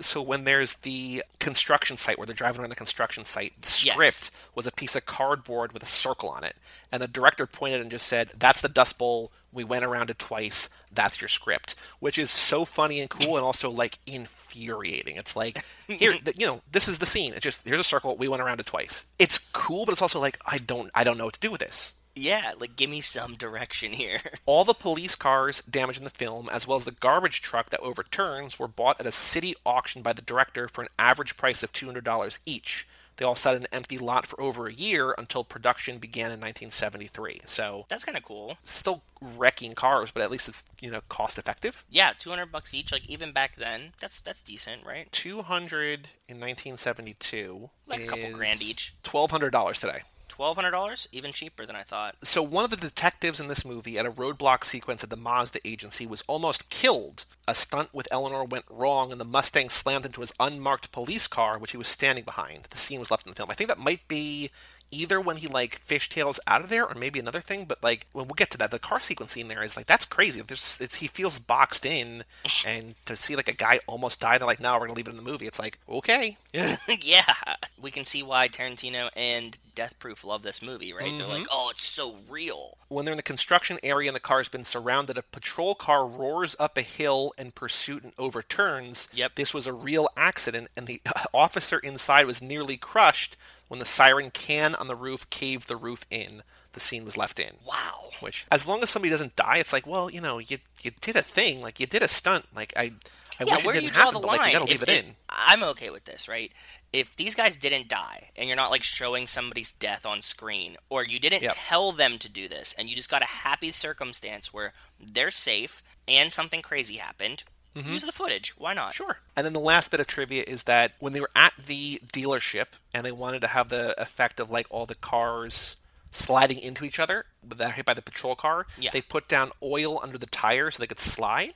But when they did it, it worked too well, and that's when all the Cadillacs got damaged, and that's why he had to buy all these. Because they're like, okay, cool, well, like, you know, we'll just add all this oil. Basically, what we saw in the Italian job, right? Like the, the guy mopping the floor, and the, Yeah. the motorcycle burns out, peels out, falls over, whatever. But it's here, it's just like, oh shit, uh, you just wrecked all these Cadillacs. Sorry, bro, you got to buy them. Yeah. yeah. But that's all the trivia. I mean, it, there's- it just feels like because all the trivia is just basically like you see all that shit on screen. Uh, Yeah, they didn't mean to do that. wrong. Yeah. And also, actually, the other thing is that this is something that I put on Twitter that you and I both talked about is that the sound. So this movie is Oh, available to, to watch for free on Prime. Yes, that's how I watched The it. sound Yep. mixing is awful. terrible. And- One of the worst I've ever heard. Like this rivals like some of my favorite blaxploitation movies. Like So that's how bad it is. possibly why is because in 2001 they re-released it like on video and i guess this is probably the the rip of that essentially whatever they're playing Yes. on amazon prime and vudu they redid a lot of the stuff i think they lost licensing and so they had to cut six songs and they replaced it with like the music and they also had to redo they redid a lot of the sound effects so like apparently if you find a version of this movie from before 2001 it probably sounds a lot better. But Ah. like what's available now and like what you could buy on dvd or blu-ray or whatever Stream. is probably just the, the not the great one. But like if you can find a vhs from back in the day or you can find like a laser disc or whatever right? Like that's that's probably the, the good original mix with the original music and probably not like where the surround left channel is all the dialogue and like Oh, God, the center so channel is just like background music and like background chatter is the front left and right. Like everything about like as soon as the movie started i was just like oh this is this is bad I was watching it and like my brain noticed it, but I didn't notice it till you till I read your tweet about it, and I was like, oh yeah. Literally, all my dialogue's coming from the left channel, and all the music is from the right channel, and this is very strange. like everything is there it's just like jumbled like usually the way that it works is that all the dialogue comes through the center channel like, or on when you have like Yes. a two like a left right Yeah. it's, it's through both and then the stuff you can sort of simulate or actually create real sound surround sound but here literally 100% of the dialogue the actual dialogue was rear left and then the background like just like characters like talking to each other that we're not supposed to hear those were left and right the music was center and then just like weird sound effects were like back right it's like what how does this even happen Like nobody checked this. There was no quality control for this at all. I don't know. So let's talk about the movie. Some things we saw that we recognized or whatever. I will say we Okay. mentioned his name a couple times, but of course Tarantino loves this movie. But the we even talked about this I think on maybe on the Death Proof episode when we were talking about Michael Parks. Remember the father son sheriff team in the hospital? Yes, yes, Um, yes, who We were yes, talking about yes. was in other stuff. Yep. When they show up in Kill Bill to the chapel where the the massacre took place. There's a bunch of sunglasses on the dashboard, and that's something that he took from this movie. Because, like, at the beginning, this movie starts with the car with all the sunglasses on the dashboard, and I was like, oh, this is a nice little reference to uh, to Gone in 60. Makes sense. Makes sense for sure. You know what should have been stolen from this film that I fucking loved every time I saw it? What's that? The water heater safe. Oh, yeah, that was super thing cool. I've ever seen in my life. It like really took me back to that like hidden things as a child, like spy toy type situation things. And I was like, oh man, this this the safe that like the top lifts up if you push the side button on the Mm-hmm. on the switch. Oh was so cool to me. and they just have that holding shoe boxes of like license plates and paperwork and you know the evidence of their crimes but they're like so the level of detail the movie starts with they steal a challenger i think right Yeah, it's a Challenger. And what they've been doing is they steal they buy a car that's like totaled, right? the level of detail for this is insane Yeah, it's crazy. They buy an old car that's like totaled, Yep. and they're like mm-hmm. restoring it. But instead of restoring it, they just steal a new car that looks just like this, and then replace all the VIN numbers, all the parts, everything. Yeah. To like with the pieces from the totaled car, and they're like, "No, officer, like this is the real car." and they're like don't cops know to check they're like it's like a 5000 to 1 uh, like it's, it doesn't happen like don't worry about it. But they swap out the vin they swap out the license plates they swap out the stuff under the seats. Like Yep. they show a guy in the beginning of this movie going to a police auction spending $300 on a junked car bringing that back. They cut it down they, they tear it into scrap metal they probably get some money back from that and they take all the identifiable stuff off and put it on the new car and that's it can you explain what did i miss why did they steal that car back and then junk it somebody was like on to them about it. Like I think they did the like transition too quickly. Okay. And somebody was like, "How did he knows that we just bought this car totaled?" And they saw it on the garage like lot like a week later. They were like the cops were on to them about this specific car, so they're like, "Okay, we're gonna junk it to like get rid of it, right? To like make sure it's gone, Right. So that like we can't get caught in possession of a stolen car." Okay, that makes sense. Because That's there's other cars that they get least. rid of, like when they have the heroin car later, which is again the something that we'll talk about that. But like they burn that, they just get rid of it, right? So like Yeah. they're getting rid of a couple cars in this movie for different reasons. But I, I was like, I was like, what did I miss? Because it feels like they did all that work, and then like They 30 did. minutes later, they're just like,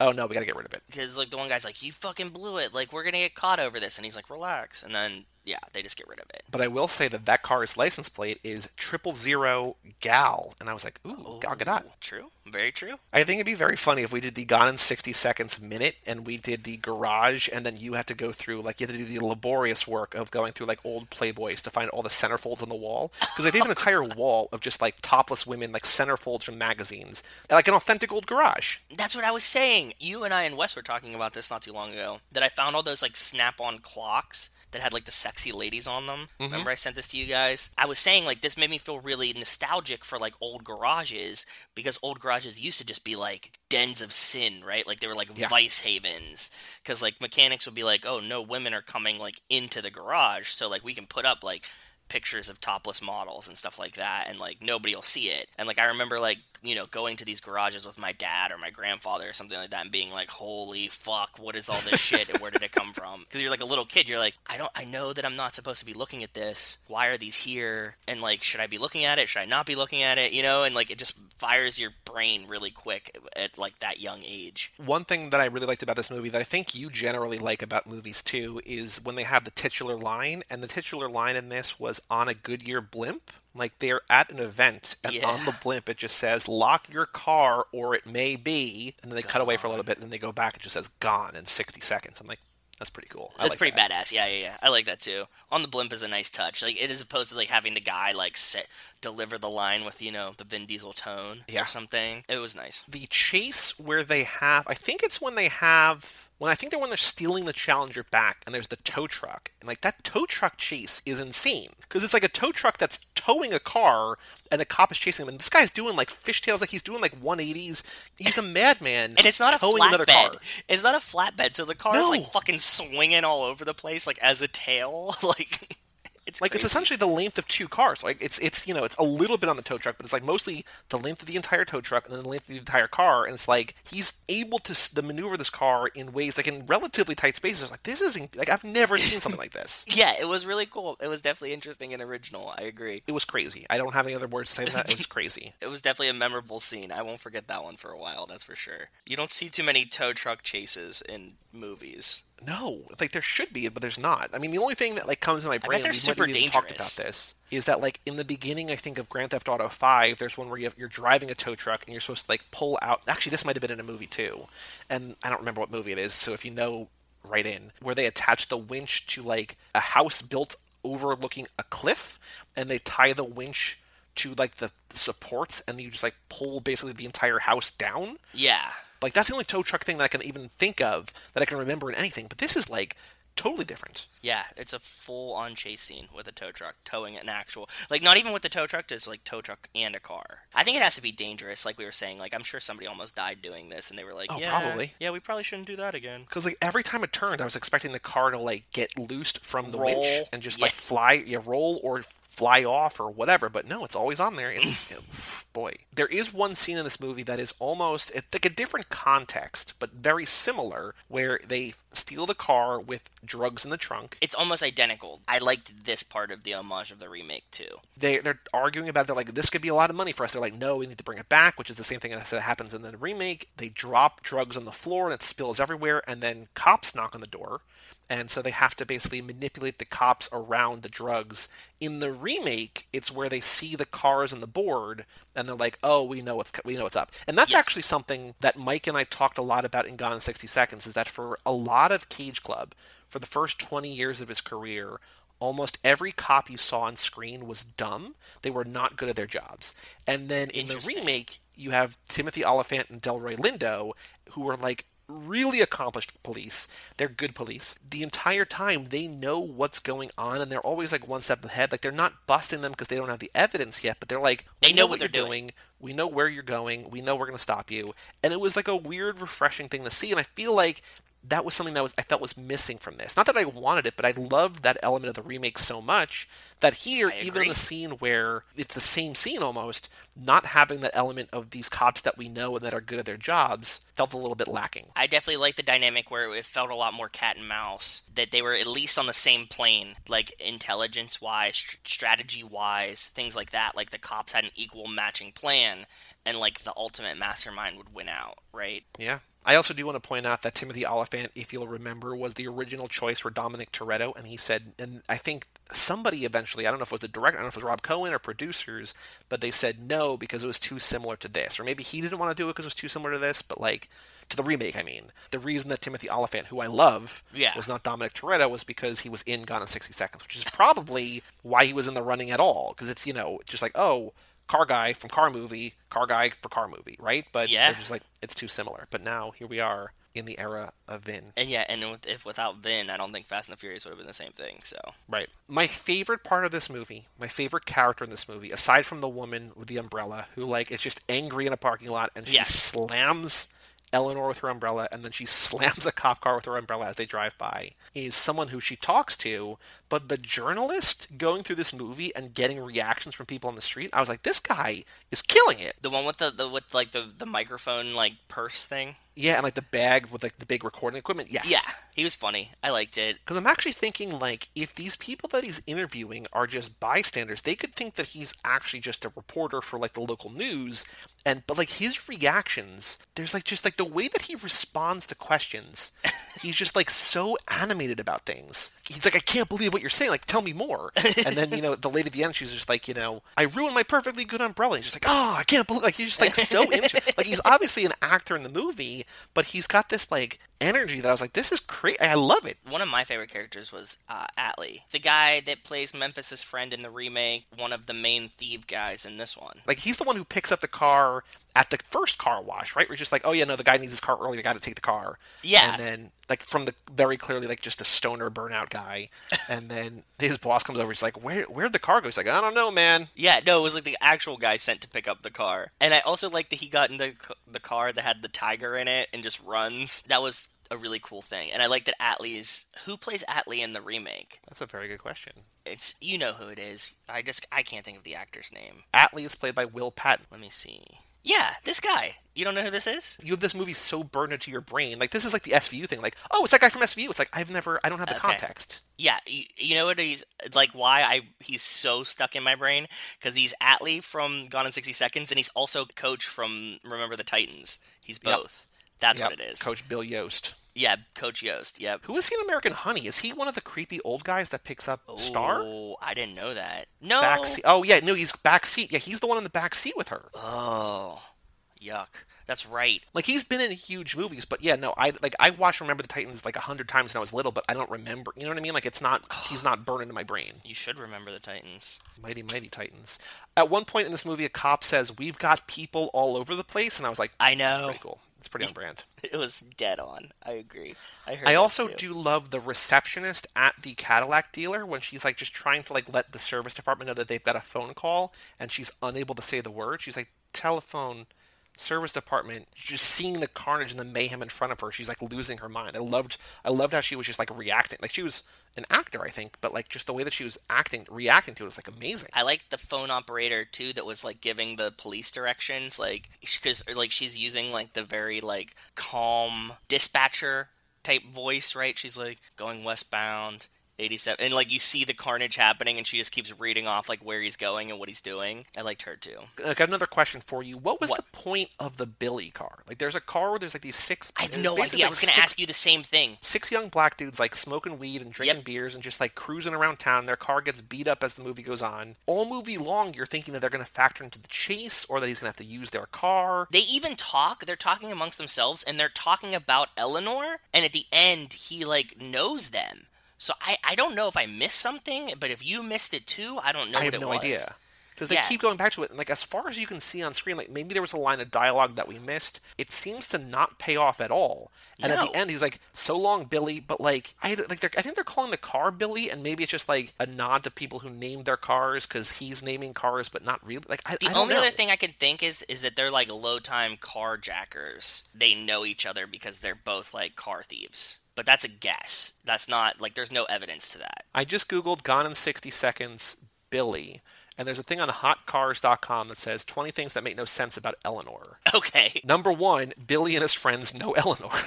that's what I'm saying. During the yeah, chase, we spend some time with Billy and his buddies cruising around in his white Cadillac. After a quick moment when Eleanor speeds by him, he swerves and runs into the back of a parked car. Afterwards, we see him still cruising with the beat up car, talking about going to a party. The name Eleanor gets thrown around in this conversation. Yep. Whether they're actually talking about a woman or not is up for speculation. Okay. The fact that they talk about Eleanor, though, when it was the car named Eleanor that got them wrecked, is a little too coincidental, since no one besides Maindrian's team knows about the cars and their respective nicknames. this is what I'm saying. Yeah, that that's what's very weird to me. I also, so I'm just, I want to go through this because this is funny. Like number two, Eleanor is not who you think it is because that's starring Eleanor. You're like, oh, this must be a beautiful woman, but no, it's just a car. Eleanor's incredible miles per gallon. Oh yeah, because like even modern Mustangs have 2000s Mustangs had shitty gas mileage. So Yeah, there's no way that like it could have gone on for 40 minutes at these high speeds, right? So Yeah, exactly. I have a question for you. A part that I loved but also took me out of the film is that how much does the main guy look like one of the Beastie Boys in the Sabotage music video? when he's in disguise. Yes. So let's talk about that because Okay. I looked it up to see if this was like an influence for Spike Jonze's Sabotage video, and it's not listed as an influence, but like, come on. Is the disguise not exactly the same? It's very similar. So this is my favorite part of the movie, and I don't know if this is a happy coincidence, but it feels too close. Like it feels like this is part of the plan all along, which is insane. Because like, how would they know? This entire movie, we have the main guy, Maindrian, who is Yes. like this sort of like just imagine a guy in his seventies with like long sideburns and like kind of like wild sort of bushy hair. Yeah. and it's just like just a dude, like a seventies dude, right? 70s dude, yeah. he is in this disguise where he's got this big black. Do we see him put the disguise on or no? No, I think he just like is in it. Do we know that it's him or no? Yeah, we know that it's him because he's like with another part of the crew. No, he's like with another part of the crew in a car at some point. He's wearing basically a salt and pepper, like an old man kind of haircut, like a wig, and he's got this big black mustache on. He's got a gray sport coat and black pants. Yeah. And they even like make a note over the police radio. Suspect is a guy in his 40s, blah blah blah blah blah, whatever. Yeah. Wearing all the stuff, looks like this. And he's driving a yellow Mustang. There's a 40 minute chase, and he finally gets away from the cops. He basically has essentially, like in Fast Five, they, they do the sw- the safe swap. Like Mia's like, I just bought you a 10 second window, make it count, right? Like he's got Yes. like what feels like a minute, right? He's like the cops, like I cleared away, but like I'm not good, gone for good. Yeah, they're still on him, but they're just like he just dodged like a couple that were like closest. And he pulls into another car wash, and he And there's gets out. helicopters too, by the way. So like they Yes. know that he's around. and he pulls into a car wash and he gets out and the girl's like what happened to your car and she's and he says "Oh, you know valets," and yeah, she's damn, like, "Okay." damn valet drivers or something like this. And the car's like totaled, right? It's Yeah, it's like it's- a, it's- it's, obvious joke. It's like it's fucked. It's not like and there's like a she's like, scratch and on she's it. like, whatever. Do you want to wax? He's like, no. So then he goes up to this other woman who's like standing by her car, which is also a yellow Eleanor. yes, says, exactly, "Is this almost car?" exactly the same. Yeah, And she says yes, and he says, "I'm so sorry, but we need to rewash it. Can you just come follow me into my office? go into the office and sit there. And- yeah, You know, we'll take care of it." And she's like, "Oh, I guess so." And so he just gets in the car and drives away. yes, Cops driving by see his car, and they're Yeah, like, "We have a suspect here, suspect here, whatever." yeah.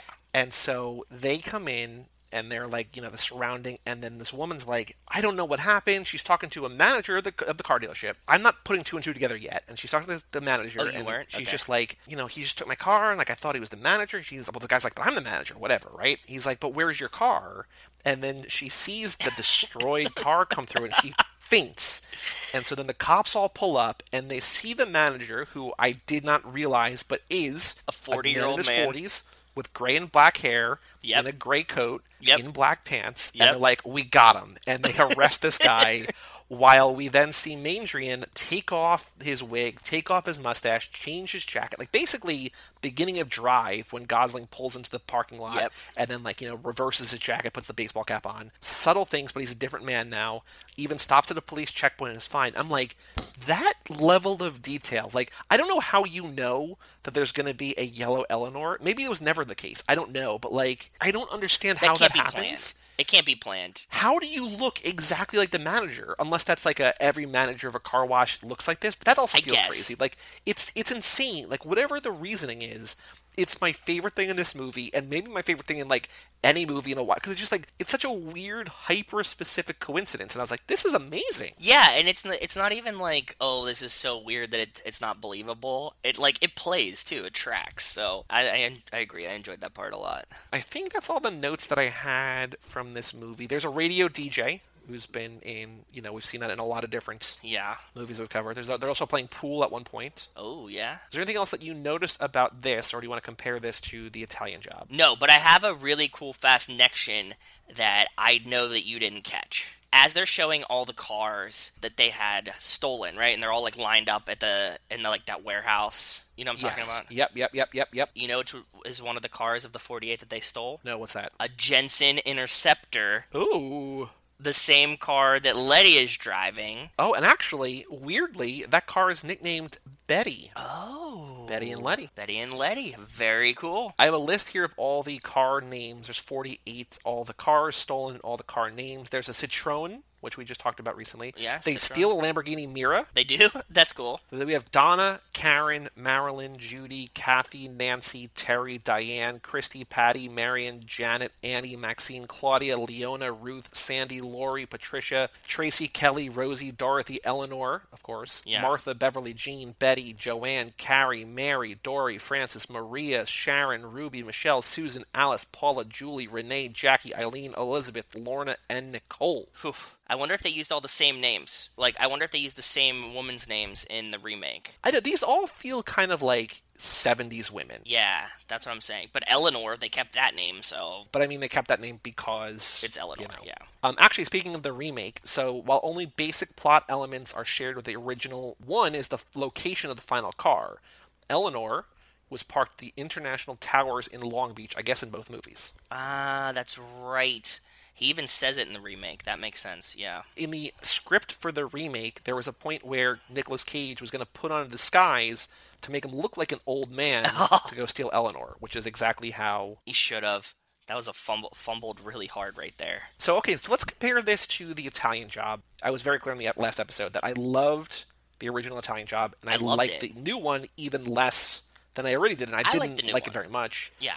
But like, it's a totally different movie. I mean, it's Totally fun, it's funny. This, the remake, is again a glossier, slicker version of this. But I think it does some things better. It does a lot of things better, I think. I Okay, think that this is it's a totally different movie. This is kind of like a low budget B movie, like a grindhousey movie, whereas the Italian Job is like this is like more to your blockbuster. film. Yeah, but it's a more of a blockbuster feel too, right? But they kind of like suss out a lot of the things. Like the 40 minute car chase scene is really cool, and I'm never against car chase scenes, but it feels like it's a really cool music video in the middle of a movie.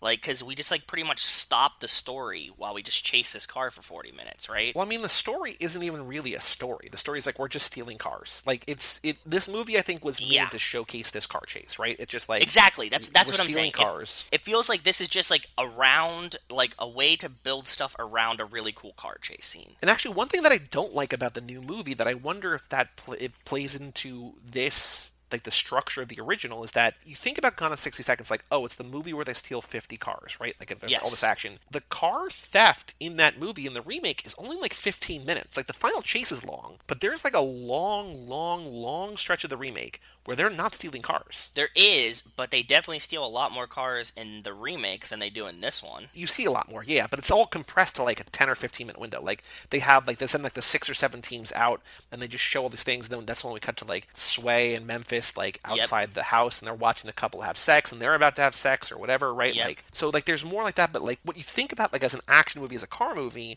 there's a lot of character building, which I think sets it very clearly apart from this original where like again i think part of the reason i was having trouble connecting to some of it other than just like it doesn't give a shit about the story really like we, we No, heard doesn't. there's no script right but like the mixing was also throwing me off so i was trying to like my brain was having a hard time following what was going on they're just like oh whatever just like you know i'm an insurance adjuster or what it's like oh okay Yeah. but do you think? I mean, and I know that you've seen the new one a bunch more times. You've seen this one once, but I think I like the remake more. Do you like the remake more than this, or Hands they, down. you think, or is it too difficult to compare? No, hands down, I like the remake more than this. Okay. And, and I didn't expect that to happen. We were on such a good run of all these great classic car movies. You know, I was like, oh, I'm sure that they took some cool elements, but they took like the best elements of this film, polished it, made it like a more complete movie, and I think they really did it justice and did it right. So I can't I can't complain about the remake for a lot of the things that it did. I'm actually impressed. It makes me like the remake more, as much as the original Italian Job made you like the remake less this makes me like the remake more. I would agree with that. I think that's a very good point. I, I was actually thinking that while watching this movie. Between the Italian jobs, there's no comparison. Like out of a hundred times, I will watch the original hundred. I times. like both, and I think that the original is great. of this one. If I'm, you know, if I'm watching just Gone in 60 Seconds 10 times, I'll probably watch maybe like a 7-3 split or something. Like I'll like lean It'll be more like nine the and remake. one.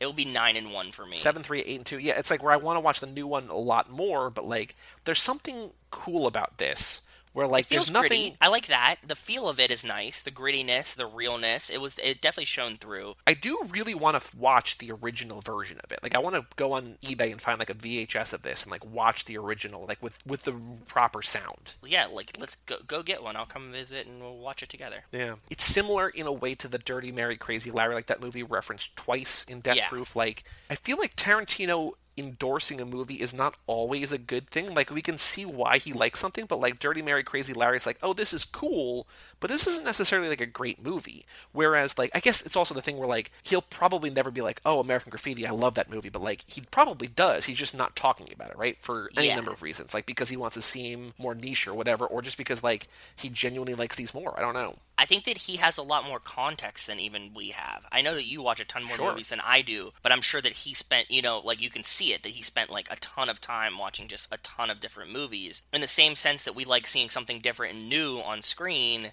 he just has more context for that. So if he likes like car movies or car chase movies and he has like the scope and the history, I'm sure that that's why he lends himself to these a lot more. I'm I'm sure that he knows all the trivia, you know, that this was all real and stuff like that. So he's like, "Oh, that's so cool. Like, look, he shot this movie and nobody else knew it was going on. Look at this person's reaction in the side. Like, you can't get that shot otherwise." So Right. that's cool. But it doesn't mean it's a good movie, like you're saying. Like it- that's not like an endorsement. I think the thing to keep in mind is that for every Gone in 60 Seconds that we watch, there's probably 10 or 20 or 50 movies that wanted to be this from the 70s that just Flopped. don't, not even flopped, but just like didn't stand the test of time. Like it's just like there might be cool things in there, but there's these are the ones that are remembered because of something like whether it's the car chase or whether it's just mm-hmm. everything about the Italian job or whatever, right? Or like Dirty Mary, Crazy Bullet, Larry, like the camera shots in Bullet, which would Yep. have been really nice in this movie, right? If we would have got like Yeah. more behind the back seat camera shots type thing. halfway through the slap, aside from the fact that like I regretted that we we goofed on episode 88 for a couple different reasons, but Yes.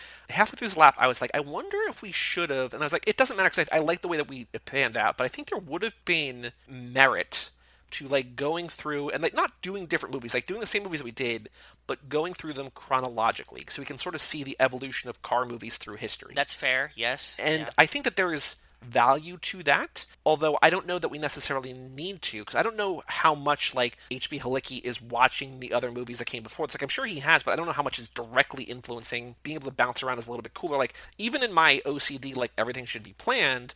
I kind of like just being able to be like, oh, like let's go here next or whatever. But I mm-hmm. did specifically this week. I wanted to do the Italian Job first because it came before this one. Like I consciously put that, but like these movies again could not be more different. I'm sure I would guess H.B. Halicki saw the Italian Job, Yeah. but I don't know that it, in, it. I don't know that it influenced him at all. Maybe in ways that we don't notice, but it's not like he's like lifting things. No. not in Tarantino ways, but it's not like he's doing things. You know, kind of a refined, like a almost James Bond versus like a Gosling in the Place Beyond the Gauze, right? Where just like a guy in a motorcycle helmet just robbing a bank. It's like this elegant heist versus just like fucking smash and grab. Let's go. Yeah.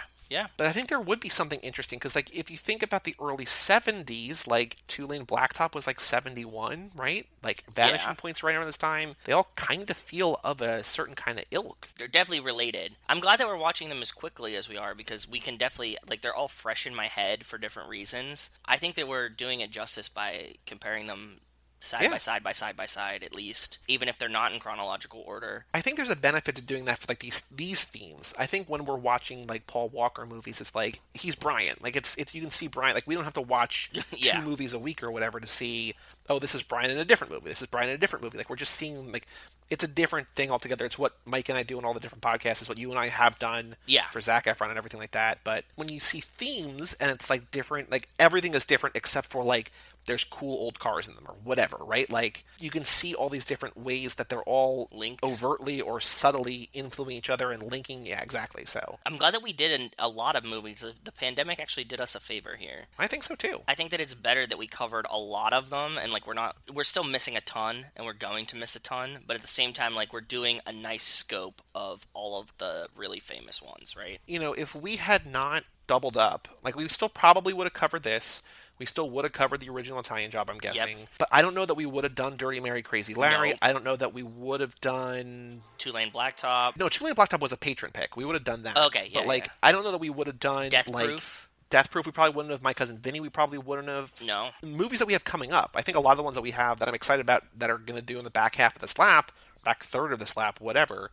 I don't think that a lot of these we would have gotten to just because it doesn't feel as quote unquote important as like Bullet, right? But Yep. like they're all worth seeing. I think. I hope. I think so. I'm glad that we're all. I'm glad that we're seeing them. It's going to be a really interesting next lap of Too Fast, like the the real Fast and the Furious movies, right? Yeah. Like watching them through this lens. Yep. I also think that like if we were doing like it, not that we are because it doesn't make sense, but if we were watching all the Tarantino movies, like even movies that aren't about cars, even movies that aren't death proof, right? It could be like it would almost be like okay, we got to do like an entire lap about cars, an entire lap about like samurai Samurais. movies, yeah, Yep. Exactly, and then- Westerns. yep, and be like oh okay, here's this and here's this and here's Black this exploitation movies, a whole lap Yep. about that, and then you'd be like, "Oh, okay."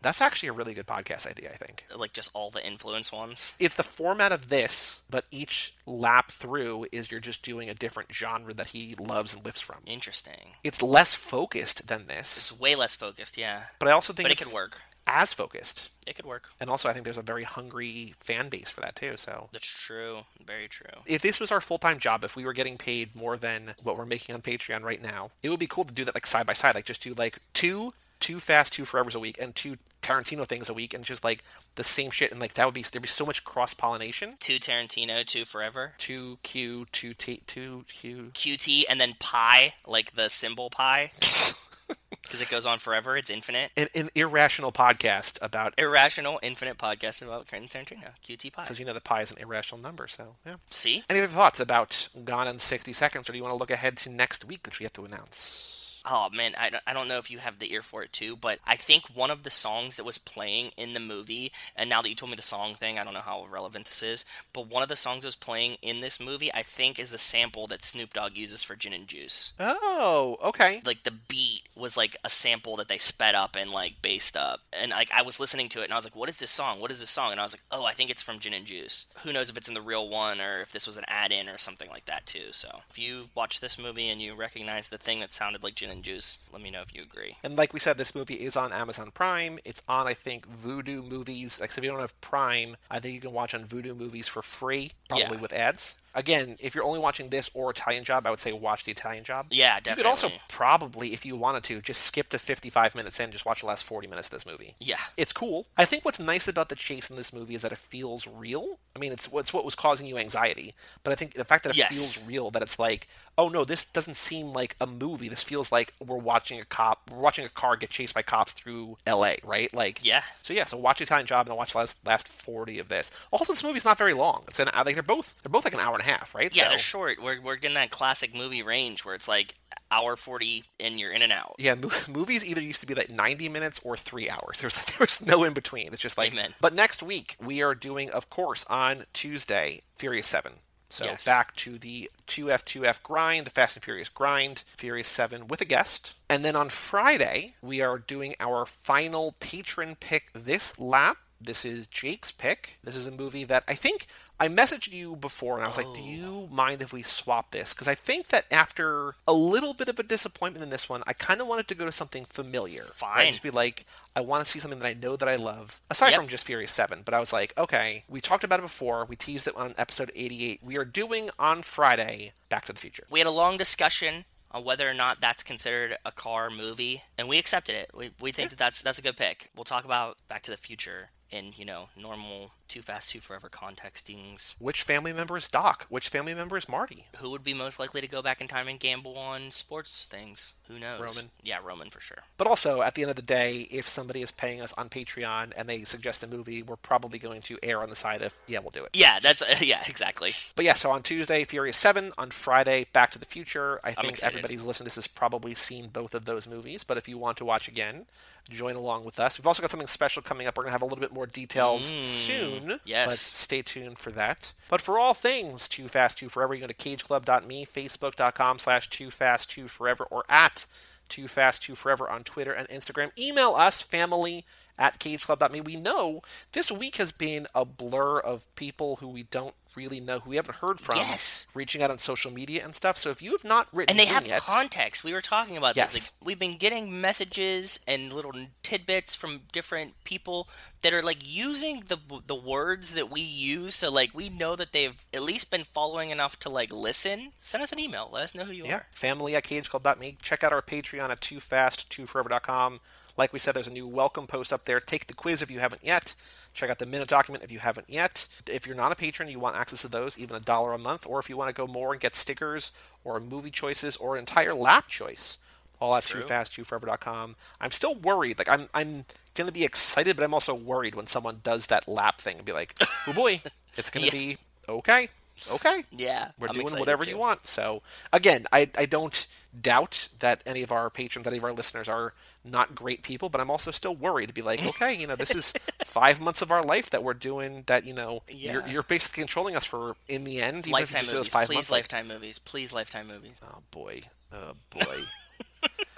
How does identity theft of a cheerleader tie mm. into Too Fast, Too Forever? Also, by the way, your episode with Brian is out now. It's the Yeah, it's not today's episode of High School Summer Party, but it came out on Monday, so check that out. Joey reminded me that we talk a lot about bonking in that episode. Bonk. Like we said, in two weeks, check out Foodie Films for your episode with Rachel on Mystic Pizza. Also, mm-hmm. check out, just if you want even more Mystic Pizza, which is not a thing that I would ever say on this podcast, I never thought I would say on this podcast, go back to Not Her Again, where Michael DeManico and I talked about Julia Roberts. So check that out. It's fun. Plus, Michael's podcast is great anyway, so I think you should check that out. He was great on here. He was great. He was great on here, for sure. I'm Joey Lewandowski. I'm Joe, too. And we'll see you next time right here on Too Fast, Too Forever. Peace out. You anus. Peace, peace.